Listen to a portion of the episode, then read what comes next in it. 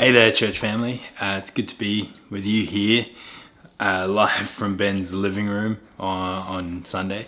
And it's been a real joy to see a number of you involved in Church Online uh, and to see my friendly church family's faces uh, every Sunday morning. So, thank you guys so much for being involved. But I, I'm excited because today I get to share from the Bible, one of my favorite things to do.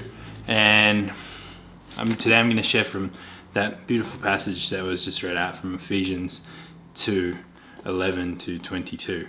Um,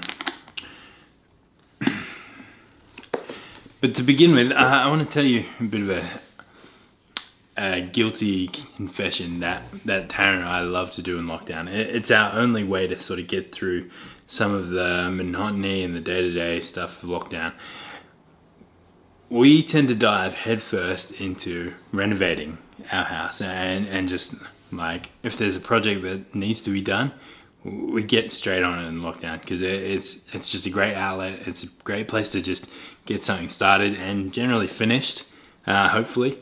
But lately, this the the project that we've been working on is our backyard, um, and trying to landscape that. And we've been on that journey for the best part of six months, I think. Um, but lately, like, it's coming together and it's looking really good.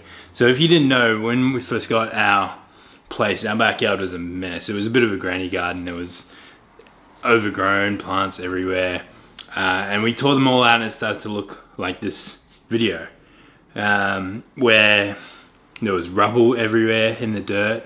There was old bits of concrete. There was old buildings. Um, structures, pergolas, all of which was just butt ugly, right? And then it was framed beautifully in this brown fence, red brown. who who ever chose that as a good fence color? I I didn't, but maybe some of you out there like it. I don't know. But anyway, the final piece for us, or one of the essential pieces this week, uh, on my birthday, I painted the fence a dark color and wow it has just framed the backyard beautifully. And so this is the comparison video for you. As you can see it's got grass there's greenery. It's, it's a whole new life there. Uh, one of my favorite bits is that we we restored a lot of stuff. Instead of sending it to landfill we, we put a lot of the concrete in the concrete wall. Um, but there is still this one thing about my backyard that I hate. And it is this but ugly awning that our neighbors have put up right on the boundary. And literally the, the shade cloth hangs on top of the fence that I just painted. And there's nothing I can do about it. It's been there forever. I'm, I'm sure it's illegal. I don't know how to get around it, but like, I just, it is an eyesore and there's nothing more to say about it. And as I was reading this passage today, it reminded me of that. This as Paul's talking about this dividing wall of hostility. That's almost what this wall is like to me in my backyard. And it's almost been impenetrable. Like, I haven't, until this week, I haven't been able to talk to these neighbors through this wall or over the fence. Now, one of my favorite shows growing up was Tool Time with uh, Tim Allen, and, he'd always talk to his neighbor. all you'd see of his neighbor was this much, but at least he'd talk to him, you know. But it got me thinking around the walls that we put up and, how it comes naturally to the human heart to put up walls. Uh, whether we, we enforce walls between us and, and people around us. Maybe it's our friends, maybe it's family, maybe it's people we don't like. We, we put up these walls that keep them at a distance. Uh, but, but we also do that to God, right? And where He has torn down the greatest wall that ever existed that that we weren't from the Jewish nation, that we weren't able to live perfect lives, that we had this sin that was impeding our relationship with Him, living with peace with Him. We were unable to do that because, but He tore that wall down, right? But sometimes in our our human heart can be deceitful and we deceive ourselves and we put up these other walls that keep him at a distance. Some that come to mind can be this this idea that nah, I'm not I'm not good enough for that. I'm not good enough for God. No, He has made you good enough. um, well, I'm too old to change my ways, or maybe that, that person could never come to Christ. Or we, we see people in our community and we just, we don't see a way that God could enter their life. But my friends, He is the God of the miraculous. Doesn't matter how far off someone is, whether they smell different, look different, talk different, He has the power to save us all. See, where the Jews were um, good at putting up dividing walls of hostility was in the temple. And that's what Paul's talking about in this passage in Ephesians 2. That's the, the real context for him here.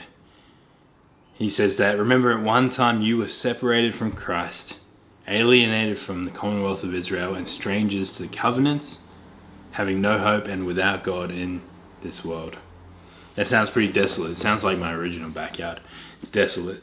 But now, in verse 13, in Christ Jesus, you who were once far off have been brought near by the blood of Christ. For he himself is our peace, who has made us both one and has broken down in his flesh the dividing wall of hostility. See, what he's getting at there is this, this idea, or this, this, there was this practice in the Jewish temple where there was the very inner courts, right?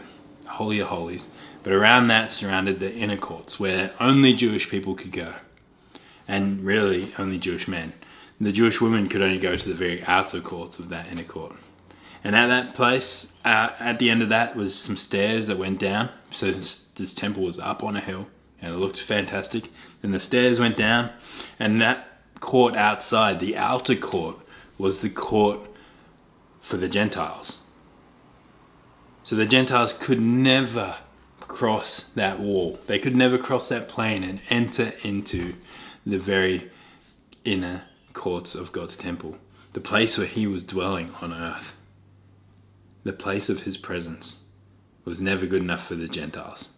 And, and in Christ now, what we have is that this division is broken. There is no Jew, no Greek, no no no slave, no free, no man, no woman. All have equal access to the presence of God.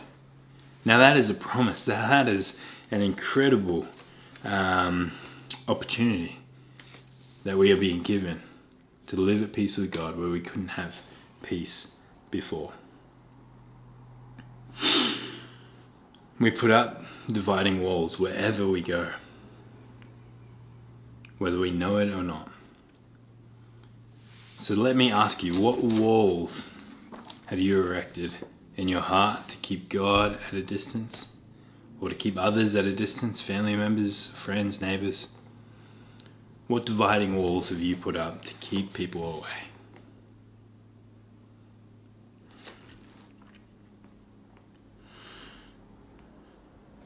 See, it doesn't matter which suburb you're from.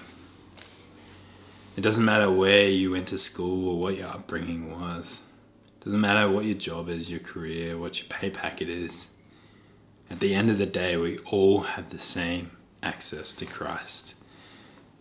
We all have the same access to the throne room of God, the kingdom of God, through the blood of Christ. See, this is no no Kiwi, no Aussie. We may be fiercely competitive when it comes to the Bledisloe, but we are equal before Christ. Doesn't matter whether you're from Blacktown or from Kings Langley. Doesn't matter whether you live in, in Mountie or if you're in the ponds. Marion or Schofields. Doesn't matter where you are from. We are all equal in Christ. Whether you're homeless or you have a mansion, rich, poor, male, female, young, old, all have the same access now in Christ. What an incredible truth. See, this is the way it was meant to be. For all of us to live at peace with God, to be able to have peace with God and peace with others, to have this shalom. See, God is the peacemaker. That is who He is. He is the reconciler. He is the reconciling God. And so we as his people must be a reconciling people, a people who live for the peace and the prosperity of our city, who, who live at peace with our neighbors, who carry the peace of God into those situations, the love of God into those situations. Wherever you are, I pray that the love of God would permeate through you. Because the promise of God is not just that you now have access to His holy place, but as in, in verse uh, 21, 22, in Ephesians chapter 2, it says, In Him we are all being built together into a dwelling place for God by His Spirit, of whom Christ is the cornerstone. See, we are no longer just onlookers in the outside of the temple, on the onlookers to the presence of God. No, no, no. My friends, we are the dwelling place of God. Wherever we go, we carry His precious presence with us. We take the presence of God with us.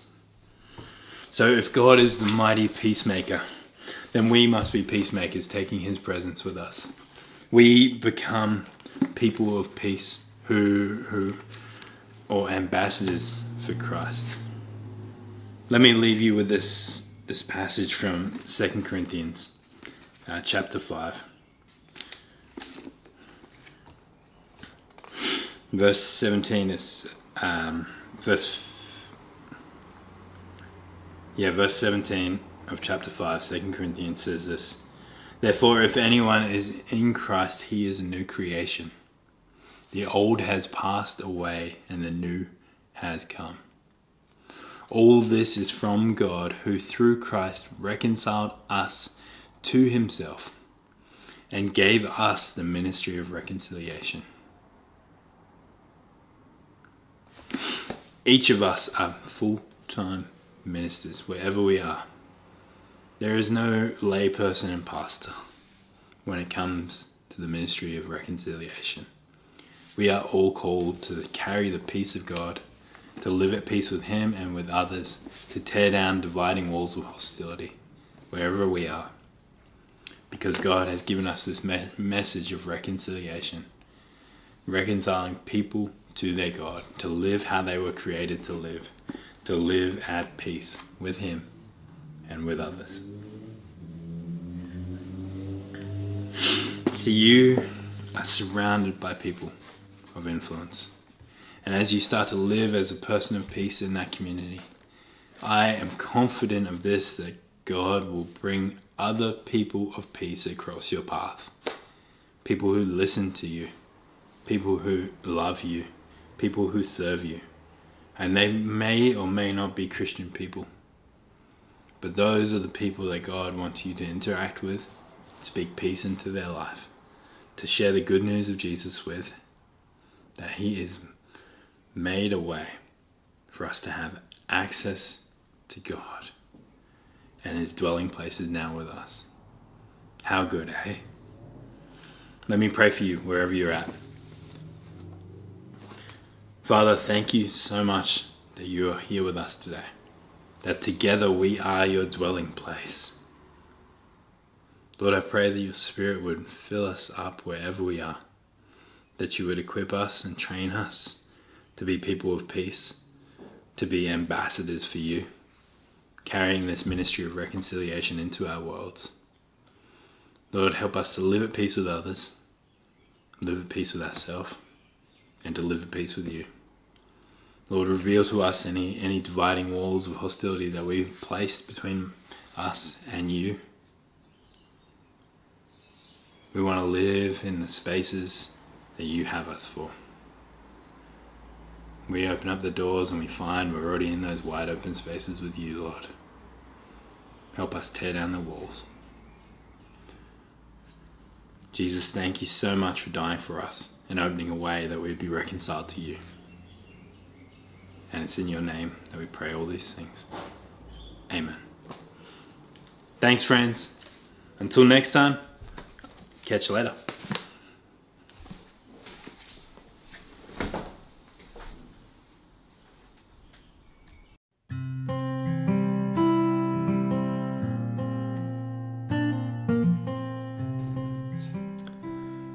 G'day there, and welcome to the Oak City Church podcast. We are so glad that you've joined us today for another encouraging message from our Sunday gatherings of Oak City Church. If we can connect with you in any way, please see us at oakcitychurch.com.au or check out our socials online. We hope to see you in person soon.